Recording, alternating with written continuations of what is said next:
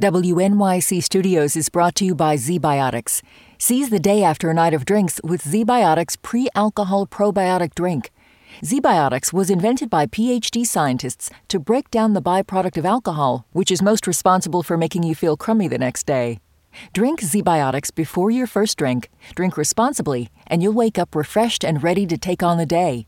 Try it for yourself at zbiotics.com slash WNYC and get 15% off your first order when you use WNYC at checkout. That's zbiotics.com slash WNYC and use the code WNYC at checkout for 15% off. Listener supported. WNYC Studios. Hi, Brian Lehrer here. Up next, Brian Lehrer Weekend. Three of our favorite segments from the week packaged together for you to listen to on the weekend. So enjoy, and I'll see you back on the radio Monday at 10 a.m. on WNYC and WNYC.org.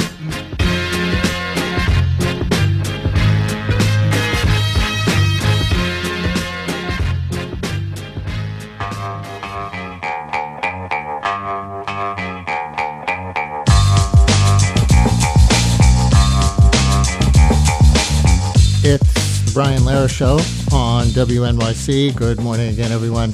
I'm so happy to have with us now the journalist, author, and columnist and podcast host who you may know best as the former co host of All Things Considered, Michele Norris. She is a Washington Post columnist these days, host of the podcast Your Mama's Kitchen, and has a new book out called Our Hidden Conversations What Americans Really Think About Race and Identity. The book is based on her years of listening to Americans of all kinds in what Michele has called the Race Card Project. Many of you have heard Race Card Project segments on the station or know that it started with Michele inviting anyone to submit six words, just six words, with your thoughts, experiences, or observations about race. And maybe you followed her work in the Post or elsewhere. Maybe you know the Race Card Project has won a Peabody Award, among many other accolades. Just a few examples Michele has highlighted in the past, uh, or I should say in the Washington Post, to get your imagination going before we bring her on. Six words each. Reason I ended a sweet relationship too black for black men's love. Urban living has made me racist. Took 21 years to be Latina. Was considered white until after 9 11. And I'm only Asian when it's convenient. Some examples of the six word phrases that uh, Michele has published in the Washington Post and in the book. So let's talk. Michele, so great to have you on. Congratulations on the book and welcome back Thank to you. WNYC. Thank you. It's great to be back here with you. Is a good place to start that before the Race Card Project, you never liked hearing people use the expression playing the race card? I guess that's a good place to start since I named this work, uh, I use that title for the name of the work that I do. I, I, I've always hated that term. You know, it's when someone accuses you of playing the race card, they're, they're usually asking you to stop talking. It's, it's an elegant way to say, please shut up. And it also is a way to avoid what we're really trying to talk about. You know, when someone says you're playing the race card, it's not specific. It's whatever it is, it's fuzzy, and I don't want you to say it anymore. Mm. And um, I used that phrase in this case because I wanted to stoke a conversation. I wanted to ignite a conversation. So, I, Brian, I thought I was being a little bit pithy by turning that phrase on its head.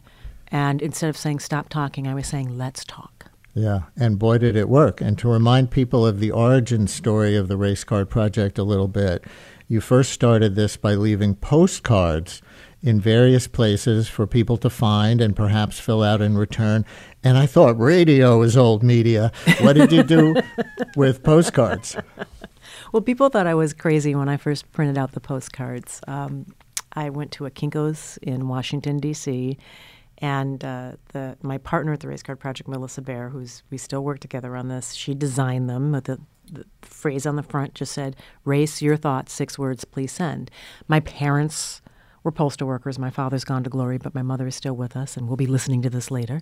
And so uh, maybe it was my way to pay homage to them to support the U.S. Postal Service when everyone else was moving on to snail mail.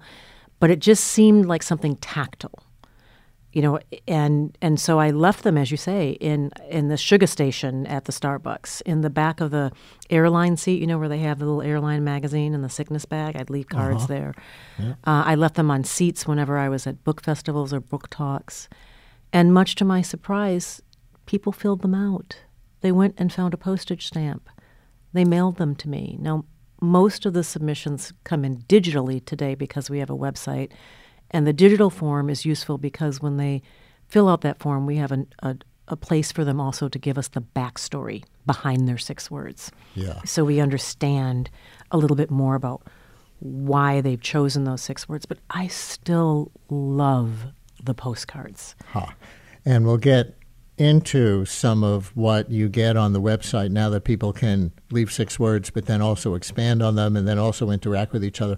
But but I want to admit something. I want to admit a prediction that I would have had about your respondents um, that you say turned out not to be true. My prediction would have been that the people participating at all would tend to be people of color because people of color get their race thrown in their face all the time, and mostly white America, I say this as a white person, in explicit or subtle ways. So they feel in touch with and interested in talking about their experiences with race. White people in general have the luxury, I would put it, of living as the majority and frankly have much less interest in talking about race, which they see as either unsettling or somehow hostile, like that phrase playing the race card. But I think your experience tells me my prediction would have been wrong.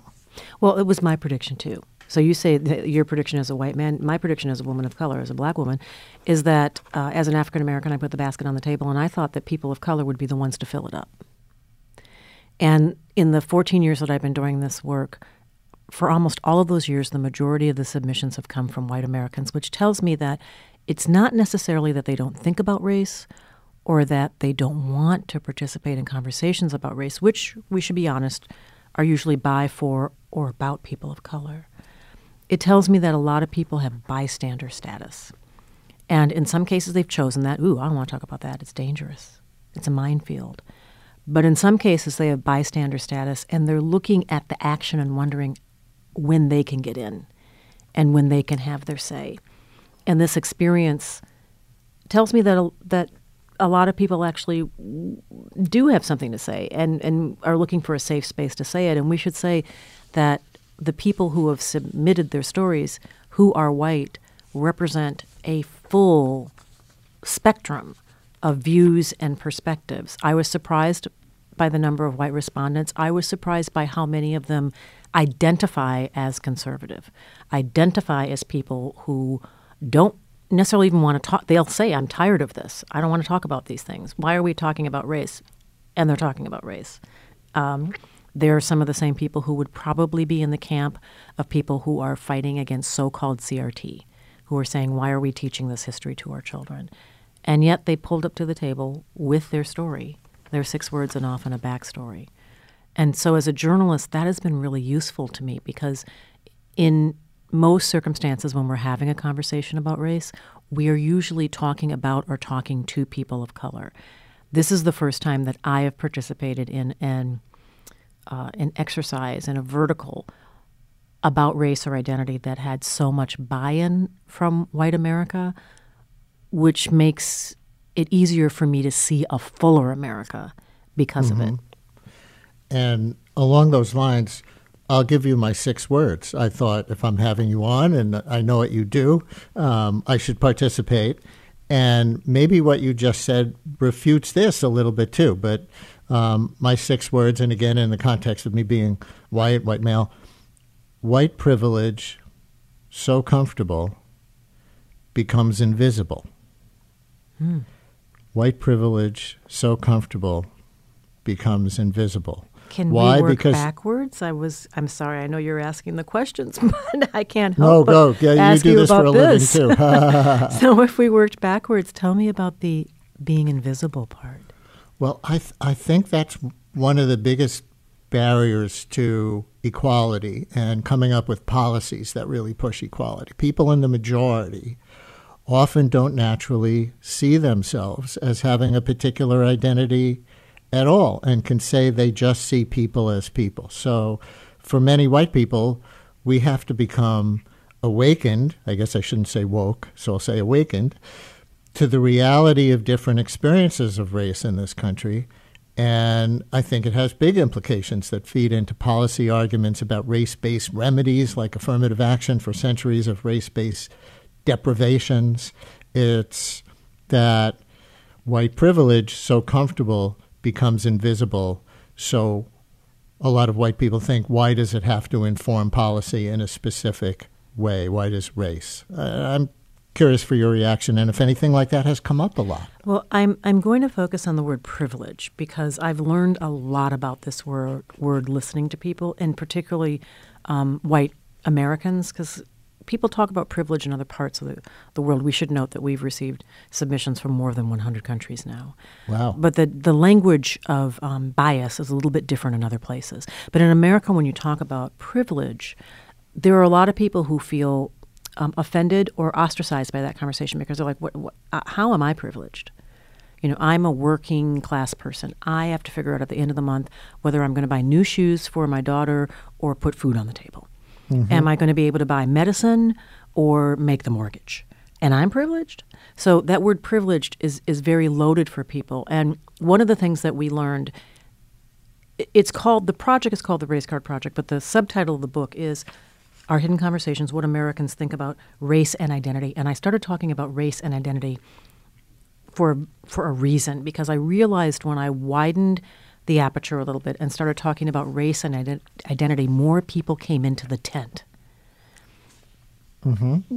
I have been in places where we're doing workshops or I'm doing a talk, and people stand up and they will say, you know, I am someone who came from poverty. I am someone who is struggling in some way. Sometimes it's financially, sometimes it's emotionally, sometimes it's because of a disability or a different kind of ableism, and they feel like they're not seen and they're not included. And there's no program for them. There's no understanding for them. There's no embrace of their issues in the way that perhaps there is for they perceive this um, this kind of embrace or interest in helping people of color feel more included, uh, create a sense of belonging for them, and and so when I talk about identity, suddenly people feel like, okay, I don't necessarily see myself as raced. You know, the, mm-hmm. in the way mm-hmm. that Toni Morrison talked about it. You know, the yep. the way that you are, it's laid upon you, um, in in the way that people of color do. But when you talk about identity, then people are, I'm Southern. Um, I'm an athlete. I'm tall. I'm um, I'm older, and I work in tech, and I feel out of sorts because the world is passing me by. Um, everyone is wearing their watches, talking about how many triathlons they've done and how many steps they've logged, and you know, and I'm at the end of my career, and this is a very uncomfortable place for me to be. So when we started talking about identity, just we we just started to see cards coming in, submissions coming in from lots of different people. The other group for whom that was very important um, were Latinos. Because when we were talking about mm-hmm. race, um, there, you know, that didn't necessarily apply to a lot of people because they felt that the door that they would walk through had more to do with culture, had more to do with ethnicity, had more to do with geography. So the other, you know, one of the many lessons I've taken from this mm-hmm. is that the language that we use, the vernacular of our conversations about race as we understand it, is probably too pinched. It's too narrow, and we maybe need to think about um, ways to expand that so more people are included and maybe we can have more have conversations that are fuller and a bit more productive. So listeners we can do a few things with you on the phone with Michele norris. Um, we can take your six words with your observations thoughts or experiences of race, informal submissions to Michele Norris's Race Card Project. We could call them, and yes, go to her website and um, submit them for real if you want. But your six words, and I know I'm asking you to do something that I didn't give you a heads up about in advance. so an assignment. if you can um, pen them right now, uh, a little little you know pop quiz. It's not a quiz. It's just uh, you know, and it's an invitation, uh, postcard size invitation. Your six words with your observations, thoughts, or experiences of race, uh, or you can ask Michele Norris any other question. about the Race Card Project or anything else you want to say or ask about that or her book, which is called Our Hidden Conversations What Americans Really Think About Race and Identity. So call or text us 212 433 WNYC 212 433 9692 for Michele Norris, who you know from the Race Card Project, maybe who you certainly have known as an All Things Considered host um, on the station and elsewhere around the country on NPR.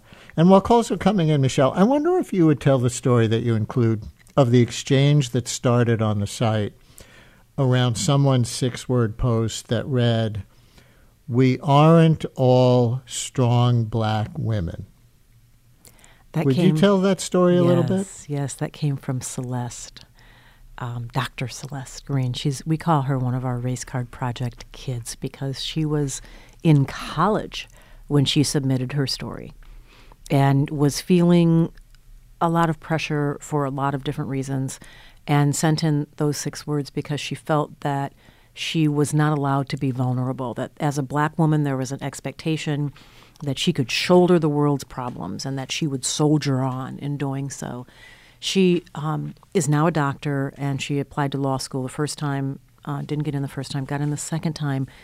And in her application, she wrote an essay about her experience sending those six words into the world because what happened is all these other it was on social media and creating a project like this at a moment where you know Twitter and Facebook and everything came came into our lives, you know, allowed this to percolate in interesting ways. And all these people from all over the country, including a few from overseas, were all debating those six words. You know, wait, I thought that was a compliment. I'm always telling, you know, you go girl, you, you black women just they have something about them that they just have a, a stronger spine about them. And, and other black women were saying, Oh, wait a minute. We get hurt too. We need to, you know, put our burdens down too when you say this, it makes us sound like weeds instead of flowers. Like you can throw anything at us and we will survive. And she's now, Celeste is now a doctor. She is a practicing OBGYN. Uh-huh. And she says that this is something that is still evident in the work that she does.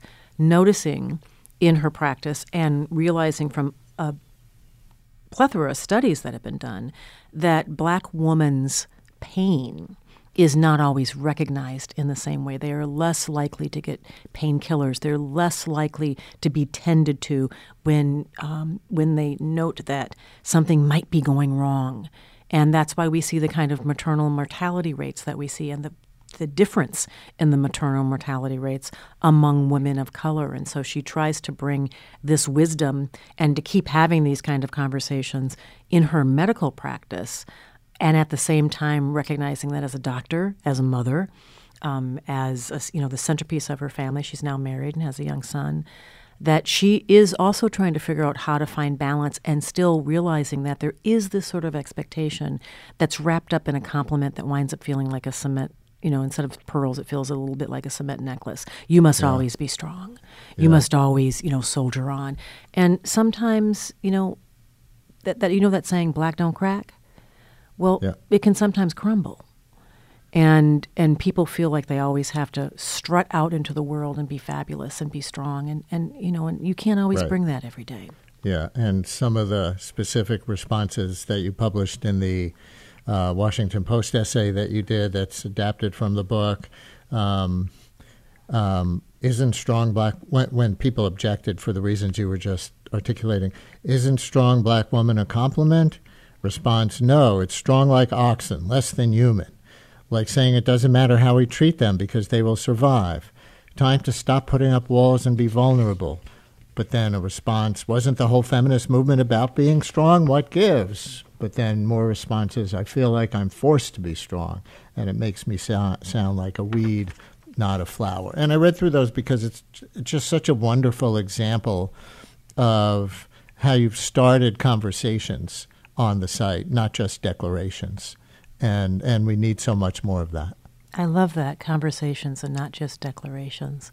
Because so often when we talk about race and identity, it's a conversation that's centered around anthems mm. and what people are saying as opposed to what they're hearing. And I hope that this project gives people a space to actually listen to someone else and understand life is lived by, you know, someone in another zip code, in another realm, with another point of view. Oh, that's so public radio of you. Um, Michele Norris, former ATC host. Uh, we're going to continue in a minute. And are you surprised that so many people are writing in and calling in with their six word um, phrases about their experiences or observations about race with almost no notice. So we're going to continue with Michele Norris after a break. Her new book on all of this is called Our Hidden Conversations What Americans Really Think About Race and Identity. And um, at the end of the conversation, we're going to do a little bit of addendum, of an addendum, because of the Emmys last night. And I think, Michele, you know this is going to come. Um, Michele last year wrote a column in the Washington Post critical of, I guess, the, the biggest winning show last night, and we will find out why. Stay with us. Brian Lehrer on WNYC with Michele Norris and her new book, Our Hidden Conversations What Americans Really Think About Race and Identity, built out of the Race Card Project uh, Peabody Award winning project that you've probably heard segments about on NPR and that she's been doing on the Race Card Project website, starting with inviting people six words on their experiences, observations, or thoughts about race. And let's hear some. Nate on the Lower East Side, you're on WNYC. Hi. Oh, I didn't expect to get through so quickly. Normally I'm alerted to it. Uh, my six words I became black in New York. You want to expand a little bit? I do. I was waiting to see whether you wanted us to or not. Yeah, when I was a kid, uh, back in the uh, late late '60s, early '70s, I lived in upstate New York, uh, in the Poughkeepsie area. I was cutting across a lawn uh, of a neighbor, and kids don't know boundaries, and uh, the neighbor's kid yells out, "Hey, black boy!" and I look at him and I'm upset. I'm upset initially, thinking, why is he calling me black? It wasn't about being a boy because I was young. I was a boy. But the thing that really got me was being called black, because at the time, colored was much more common in the area that I was in. Hmm. I was, and I shouted back and I said, "I'm colored. I'm not black." He oh. said, "Haven't you heard? You're black now. Black is beautiful." And it- later on, yes. It's interesting, Nate. I'm going to leave it there so we can get a lot of people on. But that's a really interesting story. We'll give Michele uh, Michele a chance to comment on it as we go. But let's hear a few. Gardner in Upper Manhattan. You're on WNYC. Hello, Gardner. Hello, Brian. Michele. Hey, yeah. Six words. So, uh, uh, minorities are often afraid of me. Are you turning a stereotype on its head? Sort of. I was canvassing for a politician in Paterson, New Jersey, and I was knocking on doors, and people did not want to answer the door because I was white. And somebody told me that I knocked like a policeman or a landlord. And I never realized that people were afraid of me because I was white. Very interesting. All right, we're going to go on. Um, I'm going to let Mary Ellen in Westchester speak for a few people who are calling or writing in with a similar six word observation. Mary Ellen, you're on WNYC. Hello. Hi. Good morning. Hi, and thank you for taking my call. Uh, um, Brian, this actually goes back to, I guess, something that I have felt pretty much my whole life, or most of my adult life anyway, um, but that crystallized for me just about a year ago when you had your program, in fact, almost to the day, um, your guests on your um, MLK Day last year. And uh, there was a discussion of, you know, whether, you know, I think particularly with your the rabbi who was on, who talked about uh, whether or not he considered himself white. And to me, sort of an epiphany was that if you're Jewish, um, you're not really white. My six words that I said to your screener was Jewish. Now, if I, I didn't write them down, I should have because now I don't know if I can get down. I've got it. I've got it um, from you. If you want me to cite it, but you could do it. Please. Jewish, you only think you're white. Exactly.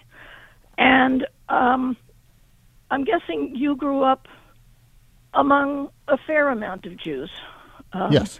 I think in, in Bayside. In fact, you may have overlapped in high school with one of my cousins.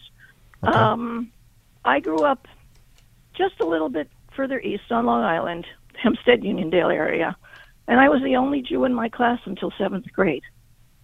And it gave me a different perspective that I don't think I fully appreciated until adulthood. That that you're like, and frankly, it's something that as Jews we need to be aware of. Um, that the the the word white in the United States really means Christian. It really means Christian. That is the, the sort of the silent implication, but a very profound meaning of white. And Mary Ellen, I'm going to leave it there so we can get more people on. But I hear and I acknowledge that a number of people have written or called in with similar sentiments, and certainly we could have a whole conversation about um, being white and Jewish in New York compared to a lot of other places in the country. There's an aspect of this in the Israeli Palestinian conflict um, that has perceptions on both sides. So, so I hear it. Maybe we'll bring it up tomorrow with our guest, the prominent rabbi and author Rabbi Sharon Brous, who's going to be a guest tomorrow. And among other things, she's going to talk about anti-Semitism in the United States and how it's been getting expressed um, before and after October 7th. Uh, but there's all of that. Let's get one or two more in here. Susan in Manhattan, you're on WNYC. Hi, Susan. You have six words. Uh, yes, um, racism means isolation from the other, which kind of sums up a lot of what the callers have said. And I'm just going to quickly, because I know time is of the essence. Um, in elementary, no, junior high school, um, it was mostly a white school. There were a few blacks bussed in, and I was in the band class, and that exposed me to black kids, and my best friend became, um, who was a young um, young black boy. He he he became my best friend um, in in junior high school, um, and then later on, I was uh, in a training program. I was the instructor. I was the only white. Um, my my students, who were considered quote unquote educationally disadvantaged, and that's why they were in the training program. And this was in advertising. The um, director and the assistant director were African American, um, and I had to learn. I, everything was reversed. I had to learn how to communicate, and um, it. I, I was hazed. I was given a really hard time. I learned a lot in that experience. Susan, thank you so, so much. And finally, a few that are coming in on text message. Um, listener writes Race is a uniquely American construct. Listener writes biracial, not really enough of either. Listener writes, they're going by so fast, I can barely keep up with these. um, um, person with an accent considered inferior. And another one, I'm exhausted of being the other. So uh, there you go, Michele. A lot of submissions over the last uh, seven minutes or so. Do you want to enter through any of them or just kind of the group? Sure, but can we just say how much people can pack into just six words? Every, you know, I hope people who do buy the book will leave it out in places where others will find it, and that it will be a conversation starter because the book includes my essays, but also these six-word stories, and they, they do ignite conversation. They they make you think about things. I mean, um, when Susan was talking uh, uh, about um, racism is isolation from the other, it makes me think of Bryan Stevenson's work where he talks about proximity. And you know, one of the reasons that they created these divisions and they wanted to keep kids away from each other, they didn't want them to dance together, date together, even go to school together, is because I think people knew that once you saw someone, you got to know them, you see their humanity. It's what Michelle Obama says. It's hard to hate up close. Um, but you also understand in a reverse situation when suddenly you're the minority. That is an epiphany as well. Um, in the uh, story, I want to make sure I get the names right here. I took a little notes, if you don't mind, in talking about uh, Mary Ellen, um, talking about Jewish. You only think you're white. Mm-hmm. You know, when you think about how whiteness has been, it's it's fairly elastic over time, right? It's meant different things at different periods of time. So you talked the with her about being Jewish in New York City. If you were Italian in New York City at one point, if you were from um, Eastern Europe, if you were Slavic, if you were Irish in New York City at one point, or really almost anywhere in America, you would have been considered white with an asterisk. Um, and some of these things are legislated by individuals, some of it legislated by the government. If you were from the Middle East, if you were Lebanese, the box that you check on the census is often white because a decision was made, and there's a real debate now about whether we should have a MENA category, Middle Eastern, North African, because of these these constructs. Um, someone else said race is an American construct. I would push back against that a little bit since we've heard from people all over the world. They might not call it race, but people figure out how to divide themselves in all kinds of ways.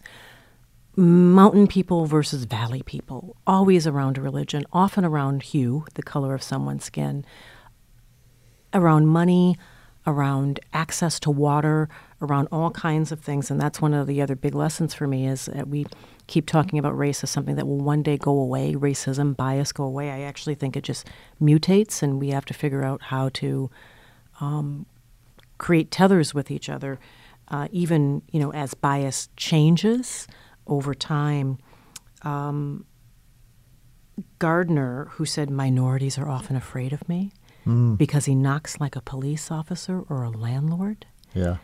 Um, I would love to put him in conversation with any number of black or brown people who have submitted their six word stories who say things like, Lady, I don't want your purse.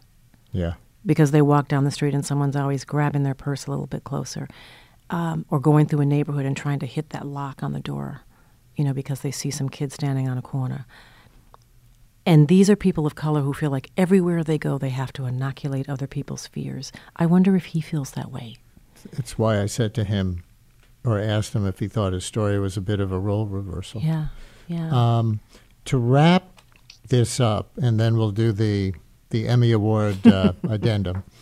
You, uh, what's the goal of the project? Is it simply to have a place where many people can write and interact about race, or are you trying to help actually get us to a more equal and maybe less uncomfortable country in this respect? I was struck by the fact that you also wrote about your dad, whose patriotism toward a country that didn't love him back, you didn't always understand. And I also got a sense that that you've become maybe a little less optimistic and more disillusioned yourself over time, even while doing this incredibly idealistic thing.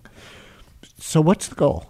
Well, first, let me address the, the thing about my dad. Um, he was extremely patriotic. Flags flying in front of the house, little flags in his rose garden. And I didn't understand it. And I have become very patriotic in my own way. I think there's a lot of flag waving that's done in the country as a way to, um, again, gatekeeping. This is our country and not yours. And I believe that everybody who is a citizen of this country should embrace the flag um, and claim it as theirs. Our, our pride and our plunder is in that flag too. My father fought for this country. Um, my forebear, forebears helped build this country, and so I am not going to concede my claim to this country. So I become um, ever more patriotic in doing this work as I understand America even more better, even with its flaws and even with its fissures. Um, I am. I'm also more pragmatic, not necessarily pessimistic.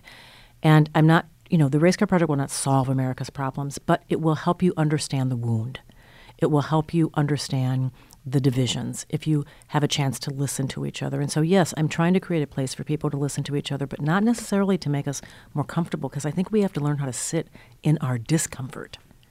And I think if we're willing to sit in our discomfort, then we can figure out how to work together productively when we don't always agree.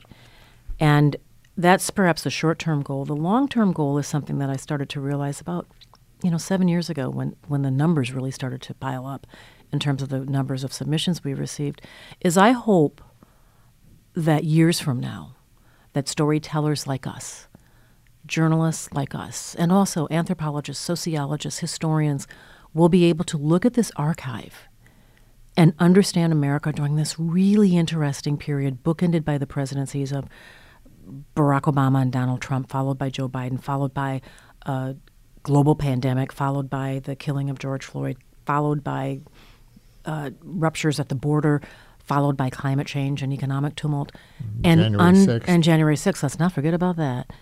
And understand America not through the prism of historians, but from real source material, from people saying, this is the way I see the world. This is the way the world sees me. This has been my experience.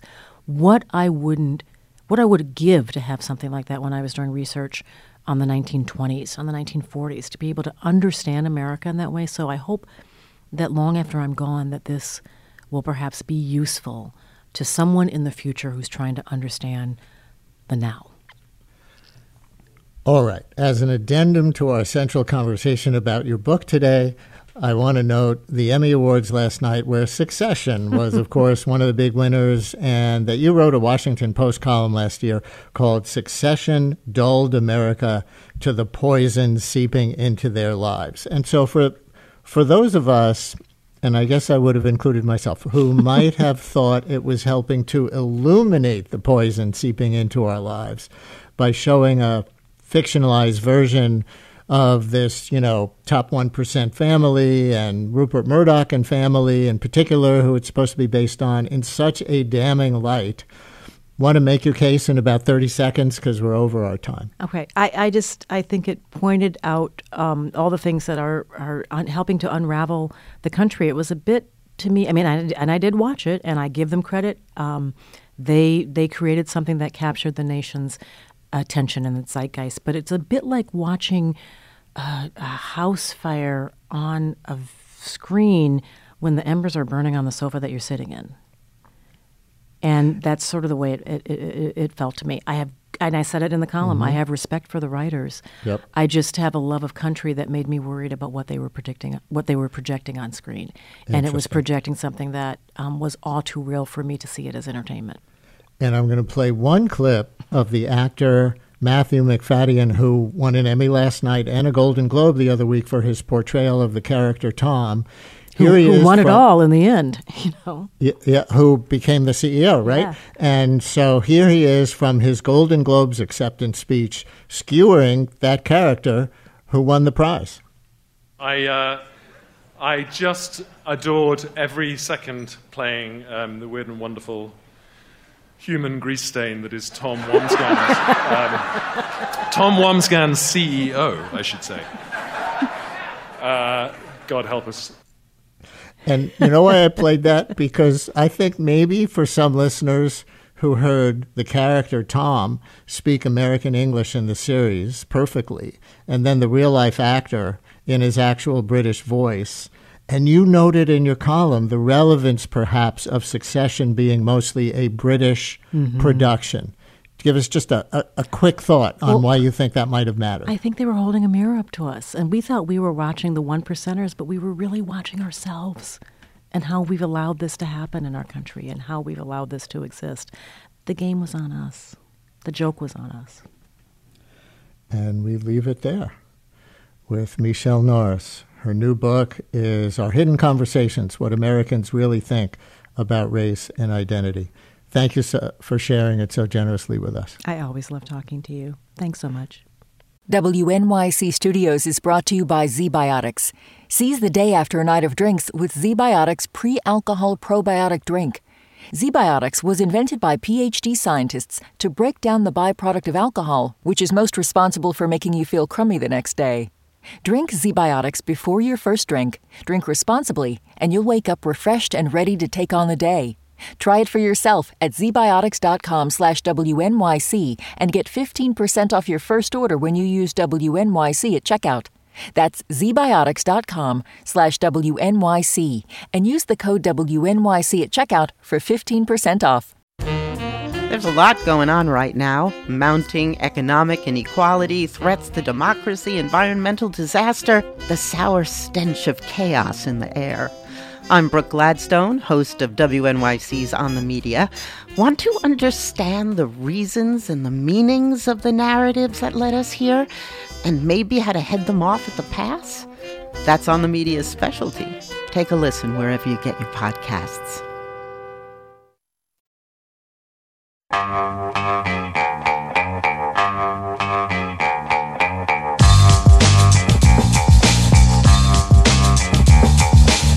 It's the Brian Lehrer Show on WNYC. Good morning again, everyone.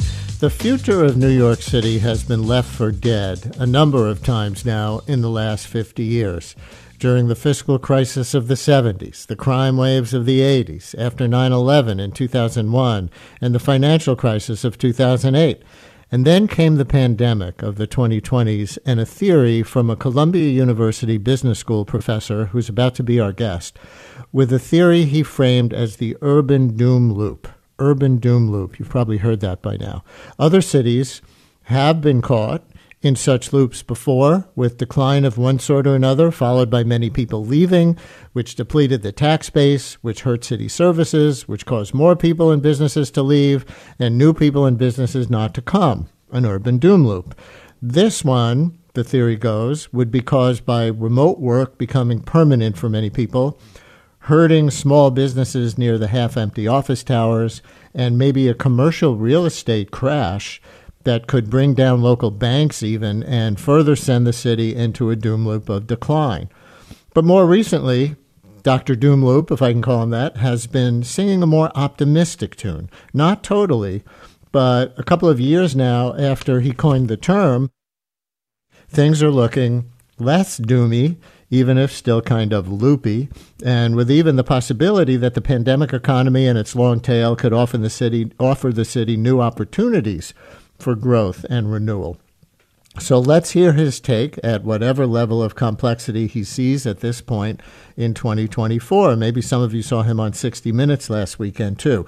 My guest is Columbia Business School professor of finance and real estate, Stan Van Nieuwerburgh. Professor Van Nieuwerburgh, thanks for coming on with us. Welcome back to WNYC. Thank you, Brian. It's great to be with you.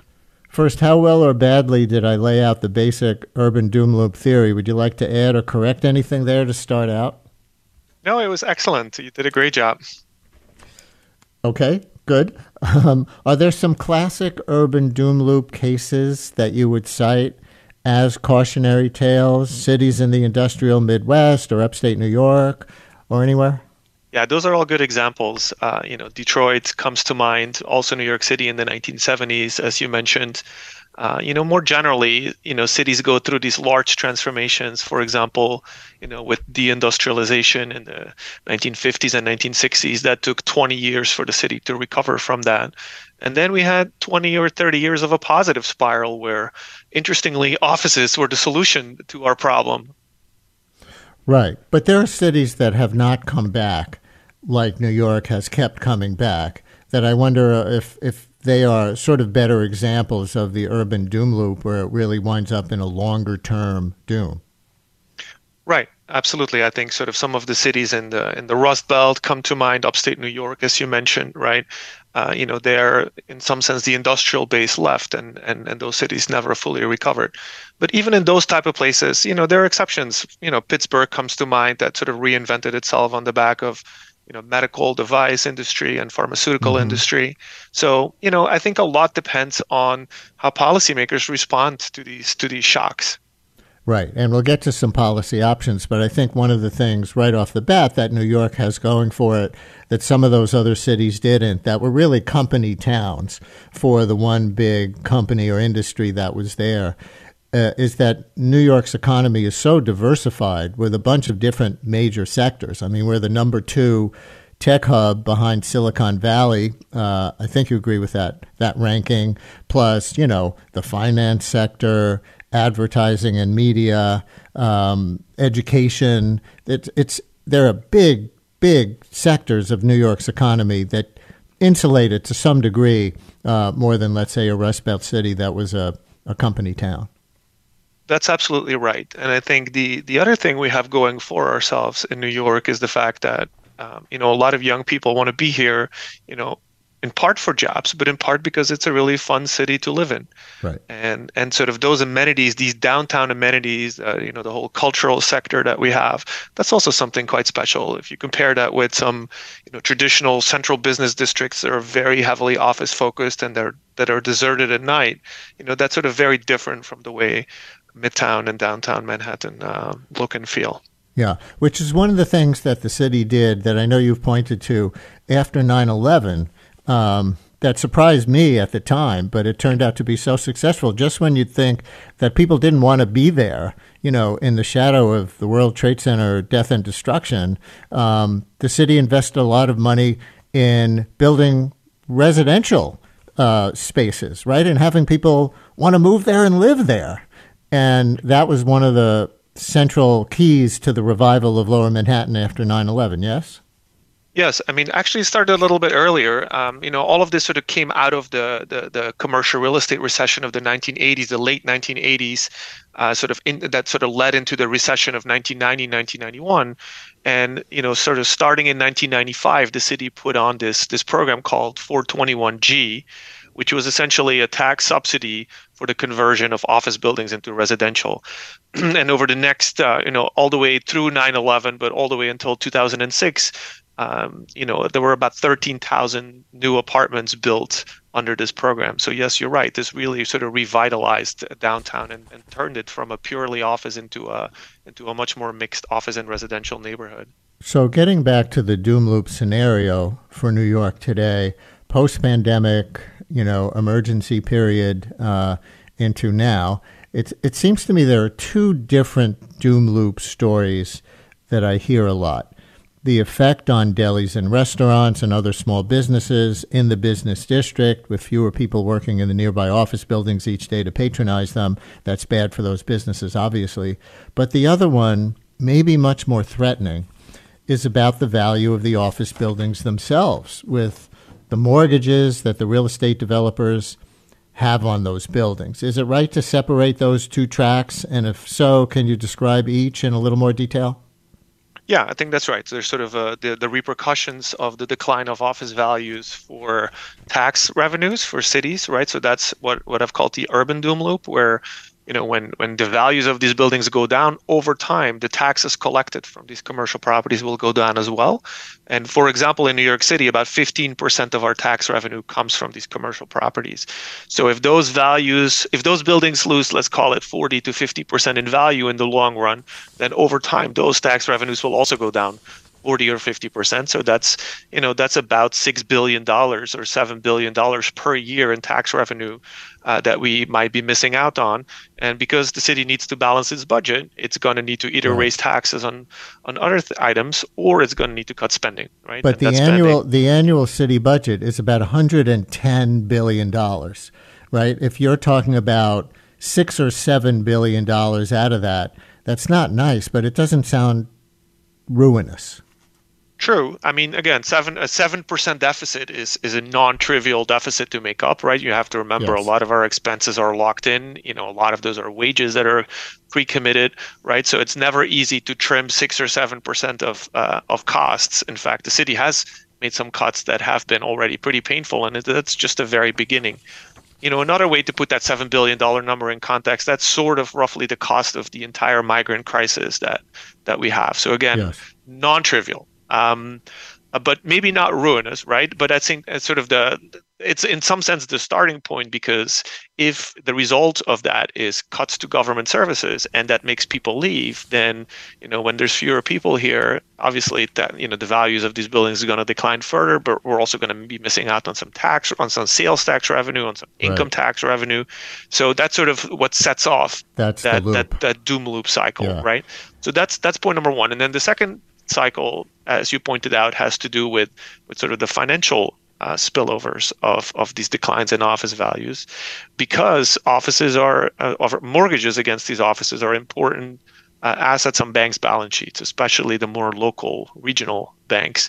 which you know got in, in some trouble uh, earlier in 2023 right and so basically we've arrived at this situation where the values of these buildings are down uh, the uh, cash flows on these buildings are down and interest rates have roughly doubled right so now you have all these office owners that have to refinance their mortgage and essentially they can't because yeah. of these of these reasons and so now banks might and, and so the, some of these office owners might decide to send the keys back uh, to the banks, and then you know banks obviously don't want to be sitting on these half-empty office buildings, and that might lead to fire sales and to further declines on prices and so forth. And in a sort of worst-case scenario, I'm thinking of the 2008 financial crisis, which was essentially a mortgage crisis.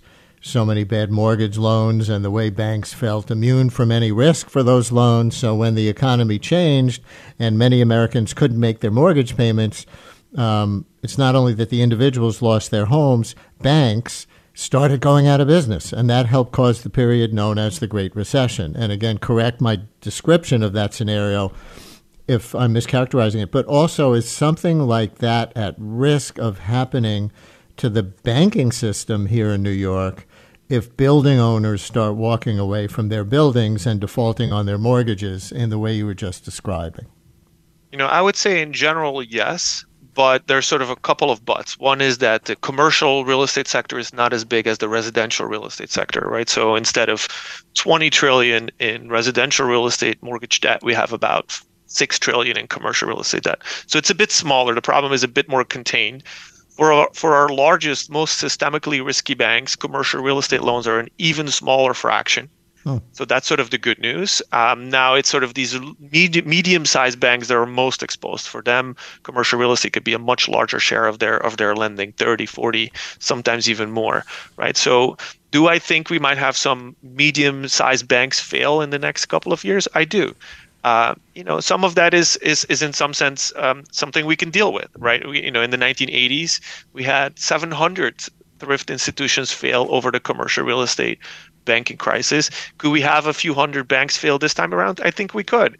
Um, now, is that necessarily catastrophic for the overall banking system? No, it's not, because you know, as long as these banks are not systemically risky, they're small enough, we could deal with that. Sort of, you know, I think there are darker scenarios where if that were to happen, people panic and they start to withdraw their deposits from the banks, and you have another run on the banks. You know, that's sort of a, you know, a more a, a darker scenario where this could spill over right? Another risk is that if the economy starts doing worse in the next several years, this problem gets gets sort of worse as well. But if the economy sort of keeps holding up as well as it has, uh, I think this problem might be containable. Yeah, but it sounds like people may want to take this opportunity to remind themselves that FDIC insurance for money that you have in in those insured sort of regular banks is good up to $250,000 before you keep any more money than that in there for people who have that much money. Yes? Absolutely. Very important to remember. Um, so, listeners, everything you always wanted to ask or say about urban doom loop theory and why it might or might not apply to New York City in the post pandemic emergency period, but you never had Dr. Stan Van Nieuwerburgh from Columbia's Business School, who co- uh, coined the term urban doom loop over for dinner to ask. 212 433 WNYC, 212 433 9692. Call or text. So we've been describing the urban doom loop scenario that you had originally, but you've been in the news lately for being more optimistic. Some of you may have heard your interview with Arun Venugopal on the station or read the Gothamist version.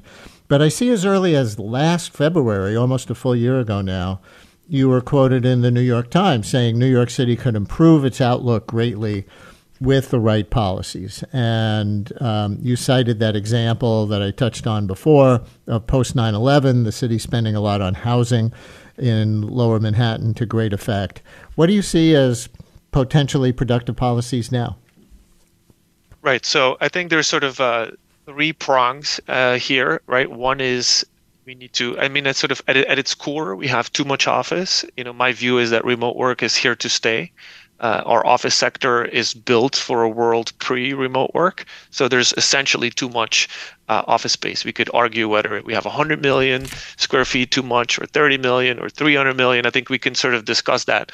But the, at the at the core, we need to repurpose some of that office, right? So some of it uh, is converting that office into residential. We have a housing crisis at the same time, too little housing, certainly too little affordable housing.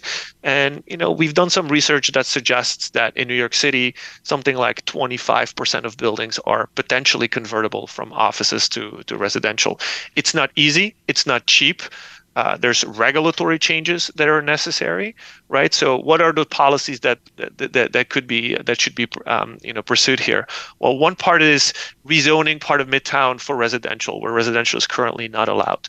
Another part is to make sure that there is as of right conversion to residential use for office buildings that are built before 1990. Right now, that's not the case. Office buildings have to be much older than that to be allowed to be allowed to convert. Uh, a third plan would be to allow for more different types of housing. You know, think of co-living spaces. You know, we used to call these single-room occupancy uh, long, way way back when, um, but I think there's sort of a modern version of that that would make for a great use of of some of our office space. And then the truth is, some of these conversions are are, are basically sort of not going to happen without some uh, some policy, right? Some some some property tax abatements, for example. So something like that 421G program uh, that we had downtown in the late 1990s that we were discussing earlier uh, would be would be really important to have uh, going forward. Radwan, you know, in oh, go ahead. Do you want to finish your thought before I take a call? You can. One last thing I would say is sort of make sure that sort of the city apparatus works well and that mid-level government workers are really empowered to sort of make those approvals so that the process, the actual approval process, can be streamlined. Radwan in Manhattan, you're on WNYC. Hello. Hi, Brian. Hi. Good morning. Uh, so yeah, from my own experience, I'm a restaurant owner. I, I had I opened a, a restaurant in 2003 and then I, uh, like you said, the city keeps evolving, and this is the, the, great things about New York City. That's why it keeps surviving, and people have to understand that and adapt. And I adapted myself because I went from a sit-down restaurant with a bar to a takeout restaurant, and uh, because the behavior of the consumer has also changed. In the past, people used to go to a restaurant for an entertainment, for two hours of entertainment and they didn't have the iPhones, they didn't have these nice TVs and all these unlimited shows, HBO Max, etc. You know, mm-hmm, Netflix. Yeah. Now the entertainment moved from the ha- from the restaurant to the house or to the apartment, and they are happy just ordering food. That, of course, has uh, effect on the brick and mortars with uh, the big staff. That now they're not doing much inside the restaurant and more to you know takeout business. So you converted and more so, to a takeout business.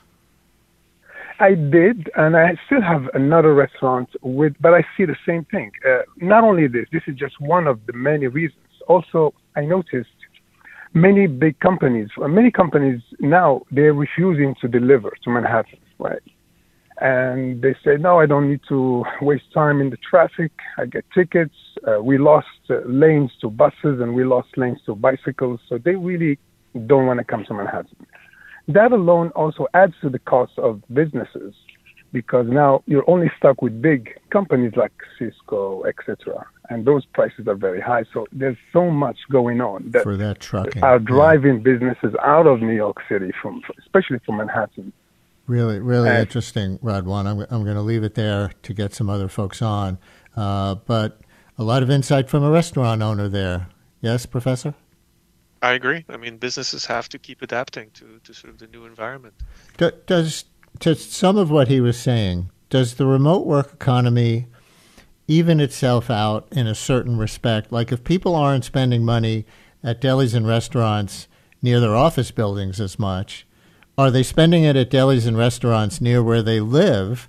And maybe that way there are even more businesses doing well. They're just more dispersed geographically around the city and around the region rather than concentrated, you know, in Manhattan below 60th Street. That's right. That's exactly what we see. We see sort of retail moving to where the people are, right? So, give you one example Chipotle or, or opened hundreds of suburban locations in the last couple of years, just huh. sort of follow, following where the people went. Chipotle. Yeah. Um, and Kathy Wylde, who represents major businesses in New York City, was quoted in that Times article last February that you were also quoted in, saying historically, blight precedes resurgence in New York City. I was interested in that turn of phrase. Blight precedes resurgence in New York City. So if Midtown is suffering, or let's say if real estate values are suffering, um, could it be that a bit of real estate crash is exactly what the city needs to bring down rents and home selling prices to make the city affordable again for the next generation of creatives and immigrants seeking opportunity who historically have moved here and kept making New York a cultural and business hub? Well, it's certainly the case that lower office values would open up all sorts of alter- alternative use for those properties, right? So, you know, at $1,000 per square foot, it's really hard to imagine doing anything else but charge a lot of office rent for these buildings. But at $200 per foot. There's lots of other things you could do with these buildings potentially. So I certainly believe in that creative uh, destruction aspect of this of this crisis. Now, so far, rents haven't fallen at all. In fact, rents have been rising throughout. Apartment rents have been rising throughout this period, right? So housing has certainly not crashed. Uh, uh, in in Manhattan so far. So there hasn't been little little relief. Uh, but I do think that if we were to convert a substantial share of these offices to residential, you know, more supply would help to sort of put a lid on uh, on these rent increases that we've experienced. As a professor of real estate, how do you explain the fact that rents have kept rising even as presumably there's less demand to live close to the central business district? Well, part of it is that um, there was more demand in the pandemic. Everybody wanted more space, right? So people wanted a home office. People didn't want to double up for health reasons and so forth. So we had this major increase in in the demand for space per person, uh-huh. and and that has pushed up you know prices and rents, right? So that is, I think, the first, the most important factor at play here over this last few periods. Uh, you know, the other thing is that a lot of young people did come back to the city in 2021 and 2022. So there has been sort of strong demand, especially for smaller for smaller units. I think sort of the uh, at the higher end of the market and, and, and sort of the family size apartments, that segment of the residential market has struggled uh, in the last in the last year or so. Yeah, the generational aspect of this is is really important, right? I mean, as I move around Manhattan and when I'm, you know, in the business district and um, places like that, the it seems to me young New York is here, and no, young New York is going out and doing things.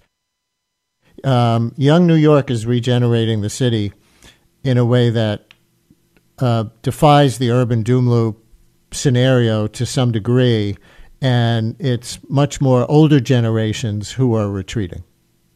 True. I mean, you know, we have to remember, you know, New York City has always been a city of young people. There have always been sort of as long over the last several decades, we've always had young people moving in and older people moving out. That has always been the case, mm. right? So here's a, re- a remarkable statistic for you. You could, you know, look at the people that were here 20 years ago and ask, you know, how many of these people are still here? And the answer is about 10%. So about 10% wow. of people who moved here 20 years ago are still here. So this, it's always been the case. Now, what happened in the pandemic is that more people moved out, more of that 30 to 40 year old crowd moved out and didn't come back. You know, we still had a lot of young people moving in. We still have a lot of young people moving in today. So the other point to make is that those people, on average, you know make less money pay less taxes you know have you know smaller smaller apartment buildings so sort of for the overall economic well-being of the city we need those you know slightly older middle class households to pay their taxes, right?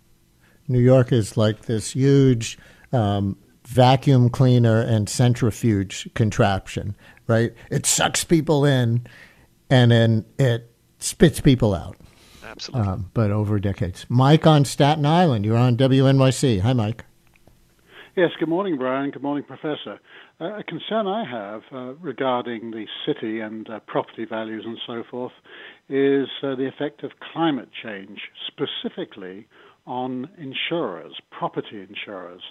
Uh, down in uh, in uh, uh, Louisiana, Texas, Florida, and big chunks of California, the property insurance market is abandoning those markets. And this may be the first sign that America's property insurance market is beginning to collapse. And if insurers stop insuring, then banks won't lend. And if banks won't lend, then property values are likely to erode and then eventually crater. And if that happens, you're likely to see our economy reverse into one of uh, recession, even depression. And most important of all, if that happens, then that will cut off, that will dry up the finance necessary to fund things like uh, wind farms, solar farms, building electric vehicle factories. In other words, we won't be able to fight climate change yes, anymore. That's the climate change doom loop. In fact, we're looking to do a segment next week specifically on changes in the insurance markets right now. Uh, but, Professor, I know you talk about sustainability as part of the opportunity to avoid the worst uh, urban doom loop scenarios. So, how does that intersect with what the caller Mike is talking about? You know, these are important issues. Um, you know, close to home, we have Local Law 97, right, which basically kicked in, in on January 1st, and which uh, essentially is going to impose taxes for buildings that are not environmentally friendly. And so, you know, on the one hand, you could say for office buildings, that's sort of the final nail in the coffin of some of these Class B and Class C defunct uh, office buildings. Uh, on the other hand, you could say, well, you know, we really need to start get going on on sort of um, you know improving the energy efficiency of our built environment. After all, the built environment is responsible for 30% of all greenhouse gas emissions in uh, in the world. So, you know, I think the, the issue of, of property insurance is sort of slightly different, but I agree that's sort of where climate change is going to be felt the first and the most is and most directly, and it's already happening. The cost of commercial real estate property insurance has already doubled last year alone in places like Florida. Homeowner insurance has doubled in the last five years in places like Florida. And, and and you know that's Florida, but at the end of the day, a lot of these insurance companies are national, and so you know there there are limits to how much costs they can pass through to their policyholders in Florida. So what happens is the New York policyholders end up bearing some of the cost for that right? Because they'll basically charge us more to recuperate their their their lack of being able to charge more in Florida. So this this this is being felt here, uh, and you know, climate change, you know, is is is increasing in importance. And if that market, you know, the caller is right. If that homeowner insurance insurance market were to collapse, it would be a really problematic for values.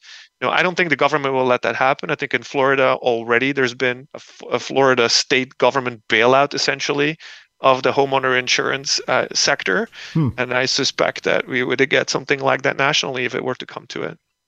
We're just about out of time. And Mike, thank you for your call from Staten Island. Um, there, there are two. If we had a whole other segment, we could devote the whole thing to these two questions I'm going to ask you on your way out the door. But do your best. One, how do you think the migrant surge affects the doom loop scenario long term. We know there are resettlement costs in the short term um, that are closing libraries and other things, but maybe lots of young migrants seeking a better life here is a good thing for the city's economy in the longer term. And how do you see congestion pricing intersecting with commercial real estate valuations right in the same central business district that you know um, is is that that the the congestion pricing tax is trying to keep people out of the central business district, but you're worried that too many people are away already working from home. Yeah, uh, two good questions. I would say, you know, in the migrant crisis, I do think that in the long run, sort of a, a, a, an influx of young, competent uh, workers will will sort of benefit the economy. Um, I would say on the congestion pricing, you know, we really needed to find a financial solution for our transit system, which had a deep hole, and New York City doesn't function without a good public transit system. And so, congestion pricing, if that can be sort of the the funding for our transit system, you know, I think that's really, really important. Uh, you know, maybe it'll pull some more people in who don't want to commute because the cost of commuting has gone up now with congestion pricing. Maybe they'll come back and and rent an apartment downtown. You know, maybe it'll uh, also allow for um, you know more biking and so forth. So I could imagine this being potentially a positive for the quality of life inside New York City. Columbia Business School professor of finance and real estate Stan Van Nieuwerburgh most well known for coining the phrase urban doom loop, which I think you can tell from this conversation has its limits and its potential uh, upsides or ways to avoid the worst of the doom loop that he first imagined a couple of years ago when um, when this scenario first occurred to him. So thank you for having this kind of levels of complexity conversation with me and our callers. I really appreciated it. Thank you, Brian. It was a pleasure. Brian Lehrer on WNYC. More in a minute. Brian Lehrer on WNYC, and for the last 15 minutes of our show, rats in your cars. Ew, what? Yeah, rats can be found in almost every environment on Earth. They are among the most successful mammals in the world, and their thriving population here in New York City has been a frequent topic for Mayor Eric Adams, who makes uh, no, uh, who does not disguise his hatred and revulsion for rats. Their will to survive, though, sometimes takes them from the streets into homes, workplaces, and yes, even your car. So, for our last few minutes today, we're going to dwell on that last one. Some recent headlines tell the story. Maybe you've seen this um, from Anna Timms in The Guardian. Help, a rat ate my car and it's costing me thousands. And from Ginger Adams Otis in The Wall Street Journal. A New York professor wages epic battle against rats attacking his car. And I'm sure some of you have your own stories to tell about the shock and horror of opening up the hood of your car to find a rat or even a rat's nest. So, what makes your car so hospitable to the ubiquitous quitter? Well, joining me now, Jason Munshi-South, urban ecologist and professor of biology at Fordham. We'll also talk a little bit about a guest essay he wrote in August in the New York Times under the headline I've studied New York City rodents for 12 years. The enemy is us. Professor Munshi-South, welcome to WNYC. Glad to have you with us. Uh, thank you. I'm happy to be here. And listeners, who has a story about this to share with the low winter temperatures now and the recent long overdue snowfall? Did anybody listening open up the hood of your car just within the last few days to find a rat's nest for the first time, or maybe more than the first time? 212 433 WNYC if you have a rats in your car story or a rats in your car question. 212 433 9692. Call or text. Professor, you want to start by sharing a bit, bit about your specific scholarly interest in rats? Uh, sure. I'm, I'm generally interested in how wildlife manages to survive and sometimes even thrive in highly urbanized environments like New York City. And uh, traditionally, my research group has studied wild animals like coyotes, salamanders, native rodents that live in city parks like in the forest. Um, but I found over the years that what re- people really wanted to know about is uh, what rats are doing in New York City. And so back in about 2012, I decided I should start studying rats as well, even though they're not what we typically think of as wildlife, more of a, a pest. But it turns out they're actually quite a fascinating species that's, you know, exquisitely adapted to live with humans in urban spaces like New York. I will report that eight people instantly called in when I offered that invitation. We'll get to a few of those phone calls in a minute.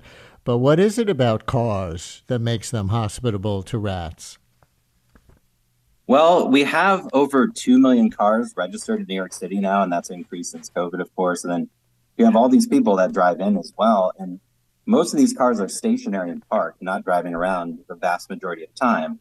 Uh, and rats are very curious and they like to explore their environment. They're very capable of using a lot of different places for nesting and, and hanging out um, sewers, subway tunnels. They can burrow into soil and they'll just hop up in underneath a car and climb into the engine block and, and hang out in there because it's a warm space sheltered from the wind.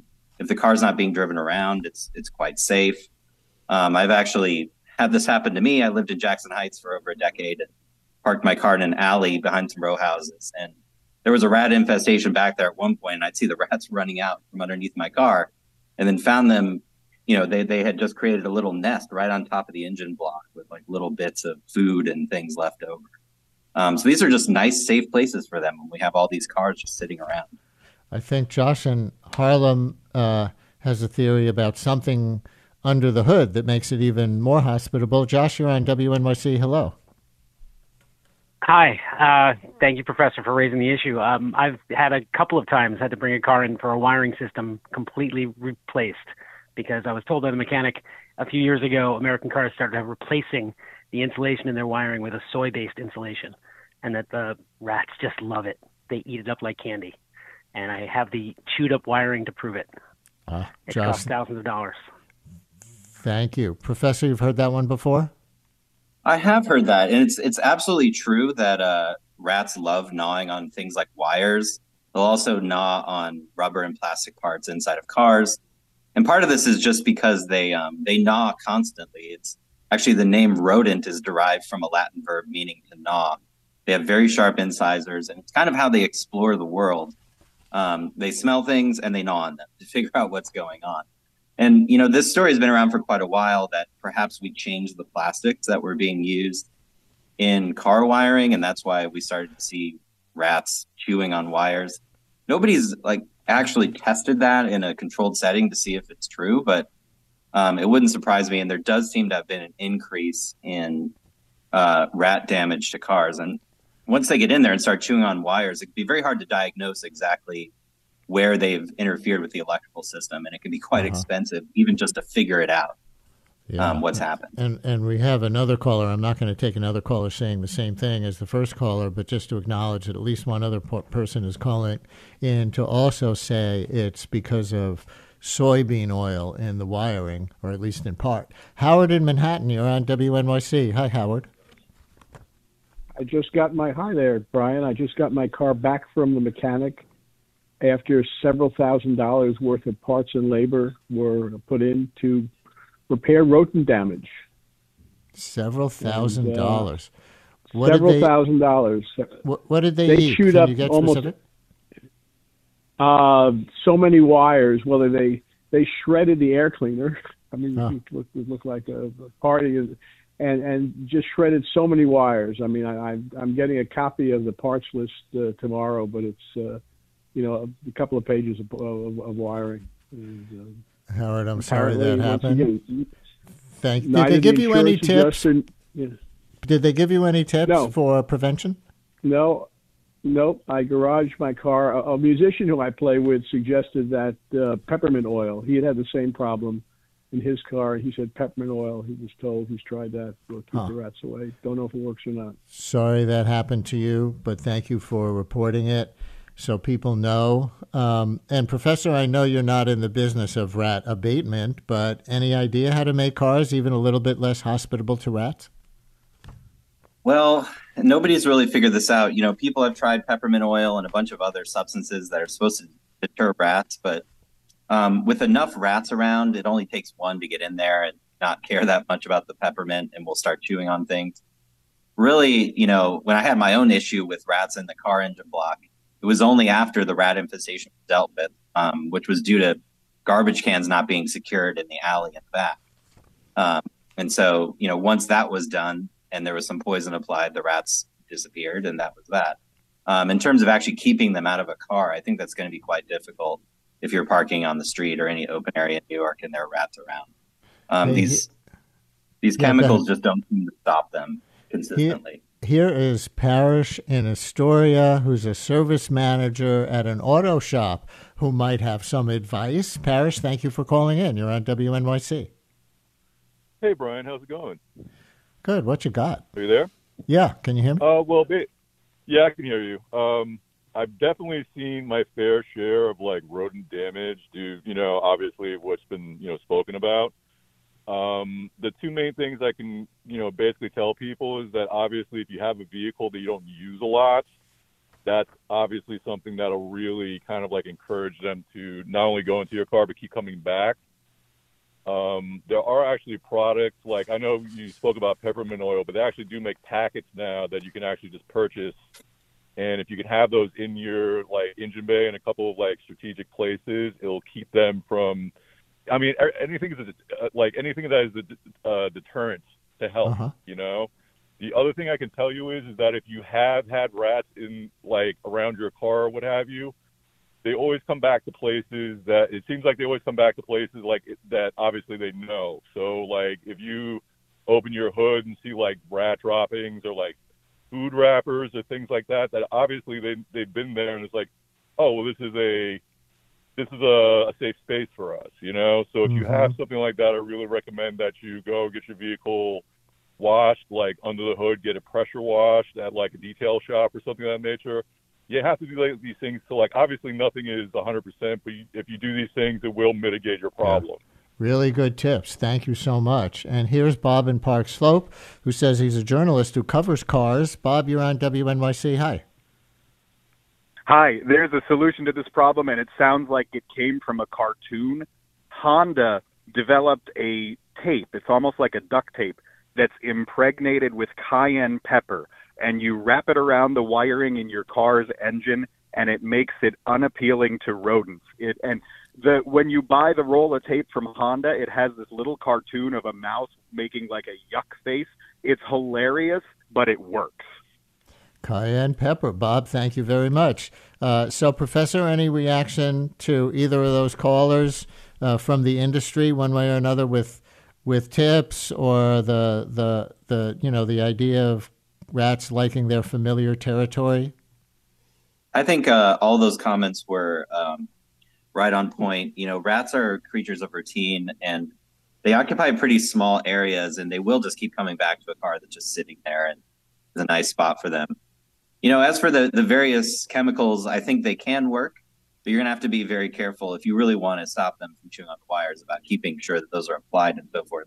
Cayenne pepper or any sort of hot chili is probably one of the better ones. Um, you know, because mammals are very mammals like rats are very sensitive to that, and and rats have not only good taste but also a very strong nose, so that would be very irritating to them. But again, you're going to have to really apply that uh, over all the wiring and so forth, or they'll find some some area where they can do damage. And a listener texts this question Are rats put off by the smell of diesel fuel? Any idea? That I don't know about. I'm sure there are a lot of, of you know, chemicals and smells and fumes and things that are irritating to rats, but you know, there there's so many of them and if they're competing for food, you know, it's not none of these things are going to consistently deter them, I think, if, if they really want to access something like a car listener text, I had a mechanic tell me to use powdered detergent. Another one text, my daughter's car was invaded by rats in Brooklyn, and although they didn't chew any wires, it smelled so horrible, I, it needed to be professionally cleaned. Uh, so the stories keep coming in. And I, and I guess we should say that it isn't just rats that can take refuge in the inner machinery of parked cars. Many small animals do, right? Squirrels, raccoons, people have found cats um, so I don't know if they do as much damage. Do you? Uh, I know squirrels can get in there and chew on things. In other parts of the country, rabbits have been reported as doing a lot of damage. I think your cats and raccoons, you know, those will be more in cars that are really semi-abandoned and just sitting there for a long time, and they'll just be using it as shelter. Um, they won't probably won't be chewing on the car as much, maybe to gain access, but they're not is driven to gnaw like rats are, but they will definitely make a mess in there, and you don't want them inside. Let me sneak um, Zeph in Brooklyn in here, who I think had a face to face encounter with a rat in their car. Zeph, we have 20 seconds for you. Hi. Uh, at the gas station, we pulled up, and my mother got out of the car, opened the glove box, and a rat just looked up and said, Why are you disturbing my home. And then my mother jumped out and the car started to roll. and the rat did too. There you go. Well, there's the kicker, quote unquote, in the segment. In our last like 45 seconds, Professor, shifting gears slightly, pun intended, you wrote a guest essay in the Times about how, in order to, cre- to decrease the rat population generally in the city, we need to change our own behavior. What's the headline? Yeah, the number one thing New Yorkers can do to reduce rats is just not give them so much food. You know, don't litter on the street, don't throw trash on the subway tracks, don't add more garbage to the top of an already overflowing garbage can on the street, and uh, just try to reduce your food waste overall. So we have these good pilot programs like municipal food composting. The city is trialing better rat resistant containers rather than just throwing bags of garbage out on the street. That's really the solution. It's the only thing that's sure. going to work in the long term. We can poison rats sure. and reduce their numbers a little bit locally, but you know, it's not going to be a long term solution. Jason so Munshi-South, urban ecologist and professor of biology at Fordham. Happy motoring. Thank you.